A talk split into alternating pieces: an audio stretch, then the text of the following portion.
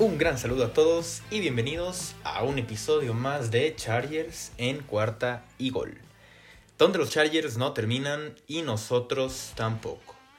Ya lo saben amigos, yo soy Luis Chávez y estoy muy feliz de que me puedan acompañar en un episodio más de este su podcast favorito para hablar de Los Ángeles Chargers. Y recordarles que nos pueden seguir en nuestras redes sociales, a mí eh, en mi personal en arroba luischavez08 y a la cuenta de este programa en arroba cuarta y gol Chargers. Y bueno, eh, después de haber tenido una semana espectacular en la ronda divisional de los playoffs de la NFL, en la que por supuesto los Chargers no participaron, pero eh, cabe, mm, bueno, vale la pena mencionarlo porque eh, antes de, empezar con, el tema de, del episodio de hoy, yo nada más quería hacer un comentario sobre eso, ¿no? Y em, pues obviamente hay que, hay que tomar todo lo que sucede en la NFL pues para poder eh, analizar lo que puede pasar con los Chargers. Y con esto que sucedió el fin de semana, eh, simplemente yo me quedé un poco más tranquilo, ¿no? ¿Y a qué me refiero con esto? Eh, lo vimos y para, para poder tener posibilidades en esta liga se necesita a un coreback élite. Que claro, también está el otro caso como sucedió por ejemplo en el partido de San Francisco y Green Bay, que pues ahí mm, no importó que fuera el MVP ¿no? de la temporada como lo es Aaron Rodgers, y aún así los equipos especiales y la defensiva fue lo que sacó el partido. Pero de este lado, de nuestro lado, del, lado de la conferencia americana, pues los equipos que, han tenido o que tienen un coreback élite, pues fueron los que, los que más brillaron y los que a fin de cuentas estuvieron más cerca, ¿no? Hablando obviamente de, de lo que podemos hablar de, de, Joe Burrow con los Bengals, que tal vez no se vio tan espectacular, pero pues que te capturen nueve veces y aún así eh, pues seguir teniendo una actuación decente es bastante bueno, ¿no? Y obviamente lo que vimos con Josh Allen y Patrick Mahomes, que no tenía ningún tipo de sentido en ese momento, pues esto, a, mí lo, a lo que quiero llegar con esto es que agradezco que el coreback de los Chargers sea Justin Herbert, que sería un coreback que sin duda pudiera estar a la altura de estos momentos, ¿no? Y ya nos lo demostró en la semana 18 en, en ese en ese último drive contra los Raiders. Que claro, obviamente se necesita más, eh, más aporte del equipo. Pero bueno, eso es algo en lo que esperemos se trabaje este, mm, en esta temporada baja, pues vía eh, mm, agencia libre, vía draft, etcétera, ¿no? Pero bueno, eso era un, pensamiento que yo quería compartirles, ¿no? Ah, como esa pues tranquilidad de que por lo menos tenemos la pieza más importante de todas y, el equipo de los Chargers la tiene segura por los próximos años, ¿no? Antes de pasar al tema del capítulo de hoy, simplemente algunas eh, noticias. Eh, bueno, hablando de que el equipo todavía sigue buscando a su coordinador especial y en esta semana Anthony Blevins también fue entrevistado por los Chargers pues para esta vacante de equipos especiales. Y eh, Anthony Blevins, él fue el, este último año el, el, coach de los linebackers en el equipo de Nueva York. No sé por qué los Chargers, los Chargers perdón, insisten en buscar a alguien de Nueva York, ¿no? Porque la semana pasada pues ya hablamos de, de que el equipo pues entre, entrevistó a Thomas McCaughey, que es el, bueno, que él era el el entrenador de equipos especiales de los Giants y ahora a este eh, coach de linebackers, ¿no? Él también, eh, Anthony Blevins, pues bueno, estuvo como entrenador del, de defensive backs en el 2020 y del 2015 al 2019 entre asistente y coach de equipos especiales en el, el equipo de los Cardenales de Arizona. Los Arizona Cardinals, mejor, ¿verdad?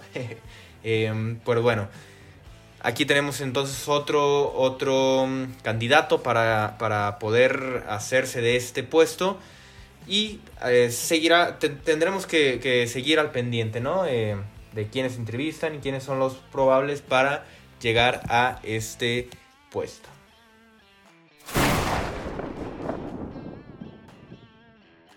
Vamos ahora sí con lo que hablaremos en el capítulo de hoy, porque pues como ya lo saben, los Chargers no terminan y nosotros tampoco.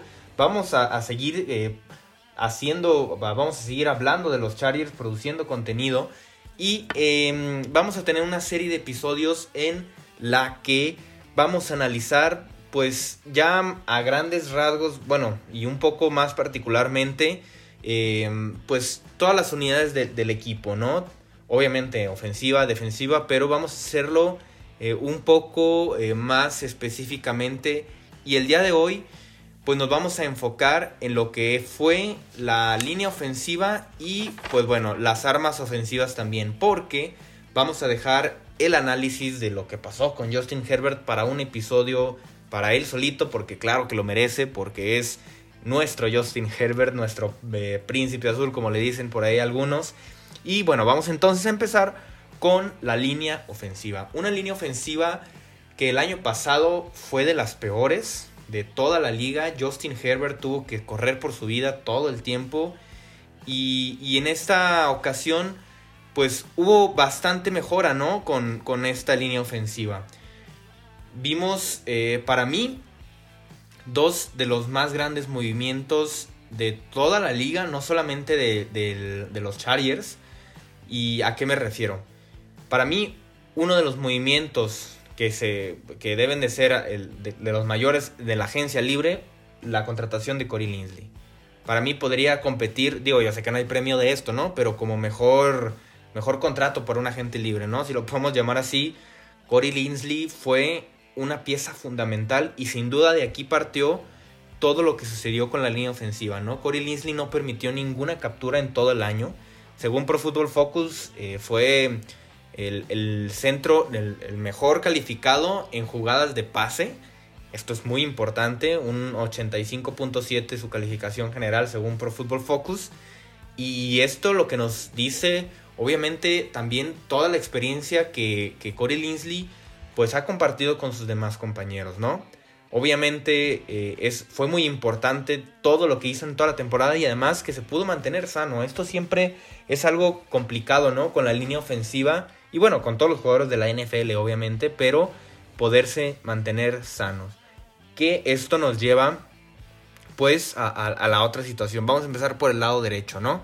Que eh, al principio de la temporada pues la línea eh, la línea ofensiva pintaba para estar por ese lado derecho Ode Yabushi y eh, también Brian Bulaga, ¿no? Ode Yabushi que pues fue traído en la agencia libre también con un contrato de un año por 2 millones y que la verdad se vio bastante bien. Obviamente todos sabemos lo que sucedió, ¿no? Esta lesión del ligamento cruzado anterior, por ahí de la semana 5 pero en sus cuatro juegos completos tampoco permitió ninguna captura y, se vio bastante bien, sobre todo porque tampoco permitió muchas presiones y, se veía sólido, ¿no? Lo que estaba, lo que nos estaba presentando Ode Abushi. Será interesante ver cómo, em, cómo maneja esto el, bueno, pues el equipo, ¿no? Sobre todo su contrato, porque pues bueno, va a ser agente libre y eh, como ya dije, pues el año pasado le hicieron su contrato por un año y dos millones. Este año eh, yo creo que el equipo va a tratar de renovarlo, aunque su lesión sea una lesión bastante, pues, eh, bastante grave. Creo que mm, aún así van a buscar renovarlo porque los cuatro juegos que, se, que, pudo jugar de forma completa se vio bastante, bastante bien. Y eh, por, bueno, por el otro lado, Brian Bulaga, que ni siquiera pudo pudo estar la mayor, bueno, en toda la temporada, ¿no? Recordemos que obviamente desde, desde la pretemporada eh, empezó a cargar estas lesiones y pues bueno, lo de Brian Bulaga pues bastante triste, ¿no? Porque un tackle derecho que bastante veterano y que en sus mejores, bueno, en sus épocas buenas podía ser uno de los mejores de la liga. Ese Brian Bulaga quedó atrás ya hace mucho tiempo. Creo que es tiempo. Es, bueno, creo que incluso el equipo debería de cortarlo, ¿no? Porque para el próximo año no tengo bien eh, la, cantidad eh, eh, específica. Si no mal recuerdo, son 11 millones los que serían bueno, los que el equipo se ahorraría el próximo año si lo llega a cortar, ¿no? A menos de que mm, algo sepan ahí con su lesión y que sepan que, va a estar al 100% físicamente, no creo que valga la pena retenerlo. Y pues bueno, eh, aquí fue donde estuvo el mayor problema de la línea ofensiva, porque Storm Northern permitió 9 sacks. Estamos hablando de, de un número bastante, bastante elevado entre, por ejemplo, si lo, ponemos en contexto, ¿no? Entre el otro lado de la línea, o sea, entre Rashawn Slater, Failer e incluso tomando a Connie Linsley, permitieron el mismo número de capturas entre esos tres jugadores. Creo que mm, es, eh, fue, Por momentos Storm Northern se vio bien, por momentos se vio mal y por muchos momentos se vio bastante, bastante lamentable. Creo que obviamente el equipo tendrá que eh, ser una de sus prioridades, ¿no? Este lado derecho de la línea ofensiva, el tackle derecho. Y, el equipo, pues yo, creo que será lo que buscará primero, ¿no? Eh, primero por, por, la agencia libre, que lo veo bastante complicado, no hay muchas opciones. En cambio, en el draft, es uno de los drafts con, mayor talento en cuanto a, linieros ofensivos en los últimos años. Ustedes de, de mí se acordarán, van a salir muchísimos, muchísimos eh, tackles, guardias, etcétera, en esta, bueno, incluso en la primera ronda del draft, creo que va a estar muy cargada. Así que muy probablemente el equipo vaya a irse por ahí y buscar replicar lo que hicieron con Rashawn Slater. Em, por otro lado, bueno, eh, aquí otro de los jugadores eh, suplentes, simplemente para comentarlo, Scott Quisenberry, el partido que Corey Linsley no pudo jugar la verdad se vio bien, pero creo que hasta ahí, ¿no? Creo que es un buen suplente y siempre y cuando no tenga él que ser el, titular por los 17 partidos, creo que es, bastante, bastante buen suplente. Y ahora sí, vamos por el, eh, bueno, el, aquí me faltó el, lado derecho, fue ahí mi error. Cuando estaba hablando de Ode Yabushi, cuando él se lesionó, el, el que entró en su lugar, pues bueno, fue Michael Schofield con con una actuación también eh, normal. Él permitió dos capturas en toda la temporada. No tuvo tanta participación en, cuanto, por ejemplo, el juego terrestre. Eh, Michael Schofield, pues no, no fue tanto de gran ayuda, ¿no? Eh, por ese lado derecho no, no solía correr tanto. Bueno, obviamente sí lo hacían, pero no había el tanto éxito como lo había por el lado izquierdo cuando había jugadas terrestres. Y bueno, Schofield también Creo que, al igual que Scott Quisenberry, puede jugar un papel bueno cuando es un suplente y tiene que entrar de que un partido o algo así, ¿no? Pero ya que, pues haya jugado los 14 partidos que no estuvo eh, Odey Abushi, pues bueno, ahí se vio pues algo de sus carencias, ¿no? Y ahora sí vamos al lado izquierdo, porque pues bueno, aquí tenemos tanto a eh, Matt Failer como a Rashawn Slater. Y este lado izquierdo se vio impecable. Eh, Matt Failer permitió cinco capturas, pero todo, lo vimos. Fue también una gran adición en la agencia libre. Eh, Matt Failer junto a Rashawn Slater hicieron un lado izquierdo bastante, bastante bueno, ¿no? Y bueno, Rashawn Slater, ¿qué podemos decir de él, no? En, toda, en esta, en esta temporada, que fue su primera además, permitió solamente 26 presiones. Si lo, si lo tomamos en un promedio por juego son menos de dos presiones por juego y cuatro sacks en toda la temporada. Esto llevó a que eh, Slater obviamente fue seleccionado al Pro Bowl y en cuanto al equipo All Pro, que es el, el verdadero importante, ¿no? Que aquí sí es literal el mejor, por, eh, el mejor de la posición seleccionado por expertos, pues aquí fue seleccionado como segundo equipo. Literal, según los expertos, Rashawn Slater fue el segundo mejor tackle izquierdo de toda la liga en su primer año.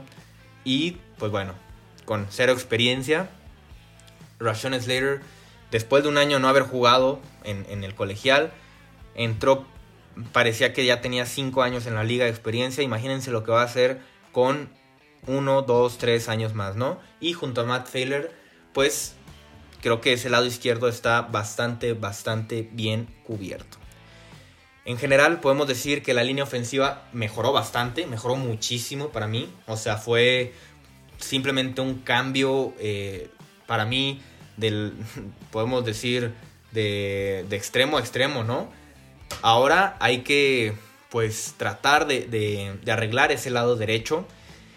Y a ver, si Ode Abushi puede regresar y regresa bien físicamente, el equipo decide renovarlo y por ahí el equipo se encuentra una joyita también en el draft como tackle derecho. No estamos diciendo que, a ver, se encuentren a Rashawn Slater porque eso no, no, pasa nunca, o sea, eso, eso fue literal un home run, como, como suelen decir los gringos. Eh, pero un tackle derecho de un nivel mediano para arriba y esta línea ofensiva competirá por ser una de las mejores de la liga. Y esto es muy importante porque, pues, eh, Justin Herbert es el futuro del equipo, así que hay que cuidarlo.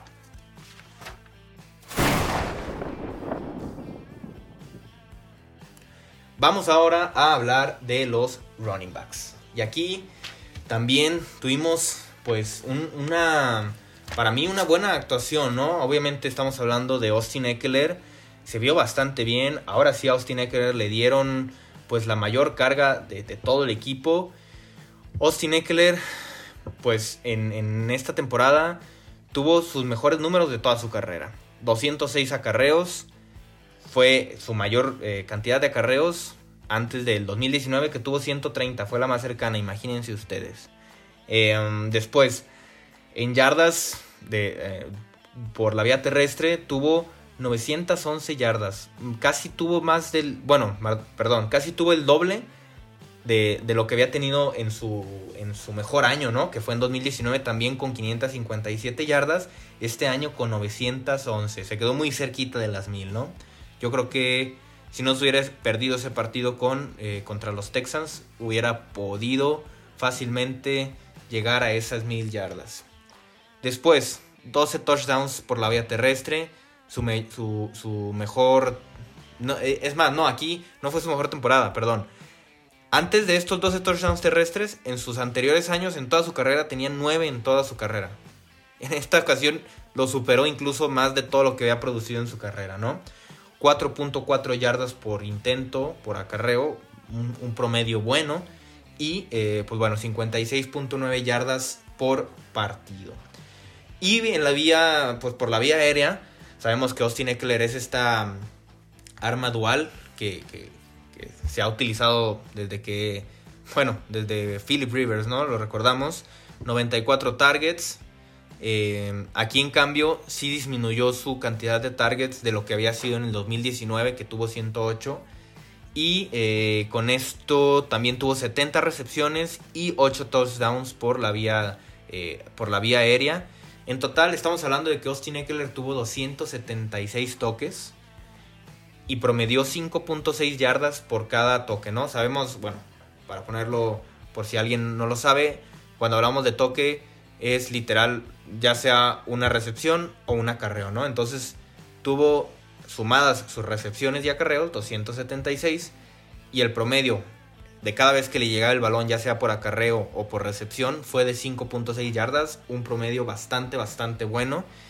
Y en total tuvo 1558 yardas desde, desde la línea de scrimmage, ¿no?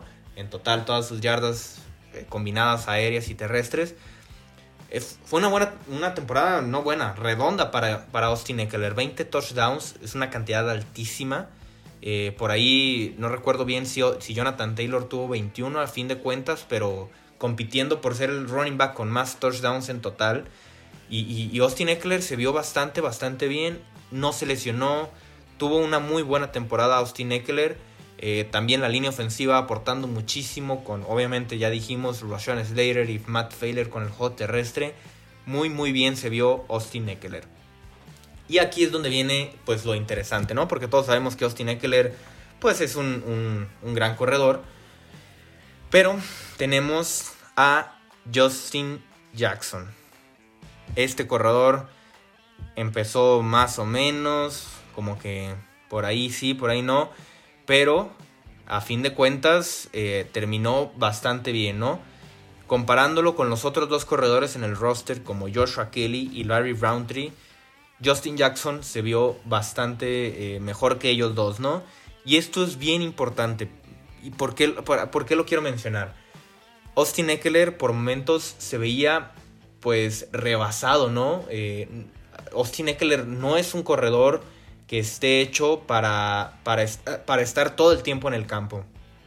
Y esto lo sabemos y, y cuando Austin Eckler tiene un compañero que pueda ayudarle con la carga terrestre o, aérea, funciona mucho mejor también. Entonces es muy importante que alguien tenga esta función. En los últimos partidos pudimos notar muchísimo que, Justin Jackson pues era, fue capaz de, de ayudar mucho a Austin Eckler, ¿no? Y el ataque terrestre se vio muy muy bien. En realidad creo que no, no hay duda alguna de eso.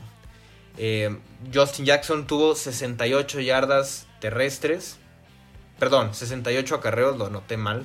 Aquí en mis notas, una disculpa. Dije 68 yardas, no. 68 acarreos comparados con los 33 de Joshua Kelly y los 36 de Larry Roundtree. Incluso casi el, más del doble, ¿no? Que, Joshua Kelly. Eh, y por ahí, bueno, con Larry Roundtree. Pero eh, Justin Jackson obviamente fue mucho más utilizado, claramente el running back 2 de esta ofensiva. También las yardas eh, terrestres, Justin Jackson 364, Joshua Kelly 102 yardas y Larry Roundtree 87 yardas. Recordemos que Larry Roundtree pues fue un pick tardío, ¿no? En el draft y, que muchas veces pues son muy volados, ¿no? Estos picks eh, muchas veces es a ver si te saca la lotería, si no pues no pasa nada. Eh, y pues bueno, vamos a lo siguiente. Eh, Justin Jackson, aquí esta estadística es las, de las importantes, ¿no? Yardas por acarreo. Esto pues, nos demuestra la efectividad que tuvieron cada vez que les dieron la oportunidad de correr el balón. Justin Jackson 5.4 yardas, incluso más que Austin Eckler. Joshua Kelly 3.1 yardas por acarreo. Incluso peor que sus 3.2 yardas del año pasado. Joshua Kelly, pues ah, simplemente no, no, mejoró, la verdad. Y Larry Roundtree, 2.4 yardas por acarreo. Aquí creo que, eh, pues, yo le... Está difícil, ¿no? Entre, entre la efectividad de Kelly y, Roundtree, pues bastante mala la de los dos. Eh, así que, pues bueno, a fin de cuentas, creo que será, será complicado, ¿no? Eh, encontrar en alguno de estos dos jugadores lo que podía ser el running back 2 del equipo. Y su utilización por el, bueno, por el juego aéreo. Tenemos aquí a Justin Jackson con 22 recepciones. Eh, Joshua Kelly solamente 5 y Larry Roundtree 1. Evidentemente Roundtree no fue traído para buscarlo como esta arma como, como Austin Eckler, obviamente. Y, en total, las oportunidades para, los tres, a ver, Justin Jackson tuvo 90 toques, Joshua Kelly 38 y Larry Roundtree 37. Las yardas totales eh, de estos, de, de los toques totales también, tenemos que Justin Jackson tuvo 542, Joshua Kelly 140 y Larry Roundtree 86. Por último, el promedio de yardas por cada una de estas oportunidades, las yardas por toque, tenemos a Justin Jackson con 6 yardas, Joshua Kelly 3.7 y Larry Roundtree 2.3. Evidentemente, todas estas estadísticas es simplemente para comentar que, eh, pues bueno, Joshua Kelly y Larry Roundtree no tuvieron muchas oportunidades, pero cuando tuvieron oportunidades no las aprovecharon, se vieron bastante mal. Y Justin Jackson Pudo haber sido mejor, la verdad. Eh, al inicio de temporada sabemos que tuvo la lesión, etc. Pero eh, creo que Justin Jackson eh, veo, complicado que regrese para el próximo año. Pero lo que vimos con él hacia la segunda parte de la temporada fue lo que, lo que esperar, lo, bueno, lo que deberíamos de esperar con, con el running back 2 del equipo, ¿no? Para que ayude a Austin Eckler. Creo que esta es la conclusión, ¿no? Austin Eckler se vio muy bien. Creo que se hubiera bueno, creo que se pudo haber visto poquito mejor si Justin Jackson hubiera tenido este gran nivel toda la temporada. Así que es importante tener un, eh, un, running back que esté ahí para, pues, para ayudar, ¿no? Y obviamente, a fin de cuentas, pues sostiene leer no se lesionó, solamente se perdió ese partido por el COVID contra los Texans. Y, y esto, pues, es muy, muy importante también. Les agradezco mucho que eh, me hayan acompañado con este inicio del análisis de, eh, de, estas armas ofensivas, ¿no? Bueno, de la línea ofensiva de los running backs. El próximo episodio hablaremos eh, de los receptores y de los sirens para dejar un episodio solito a Justin Herbert, un episodio especial para él, porque lo merece, ya lo dijimos. Les agradezco mucho que me hayan acompañado en este episodio y recuerden eh, seguirnos en nuestras redes sociales. A mí me encuentran en arroba luischavez08 y a la cuenta de este programa en arroba cuarta y gol chargers. Les agradezco mucho, como ya lo dije. Les mando un abrazo a todos y nos escuchamos por, por aquí en el siguiente episodio. Recuerden, los Chargers no terminan y nosotros tampoco. Cuarta y gol.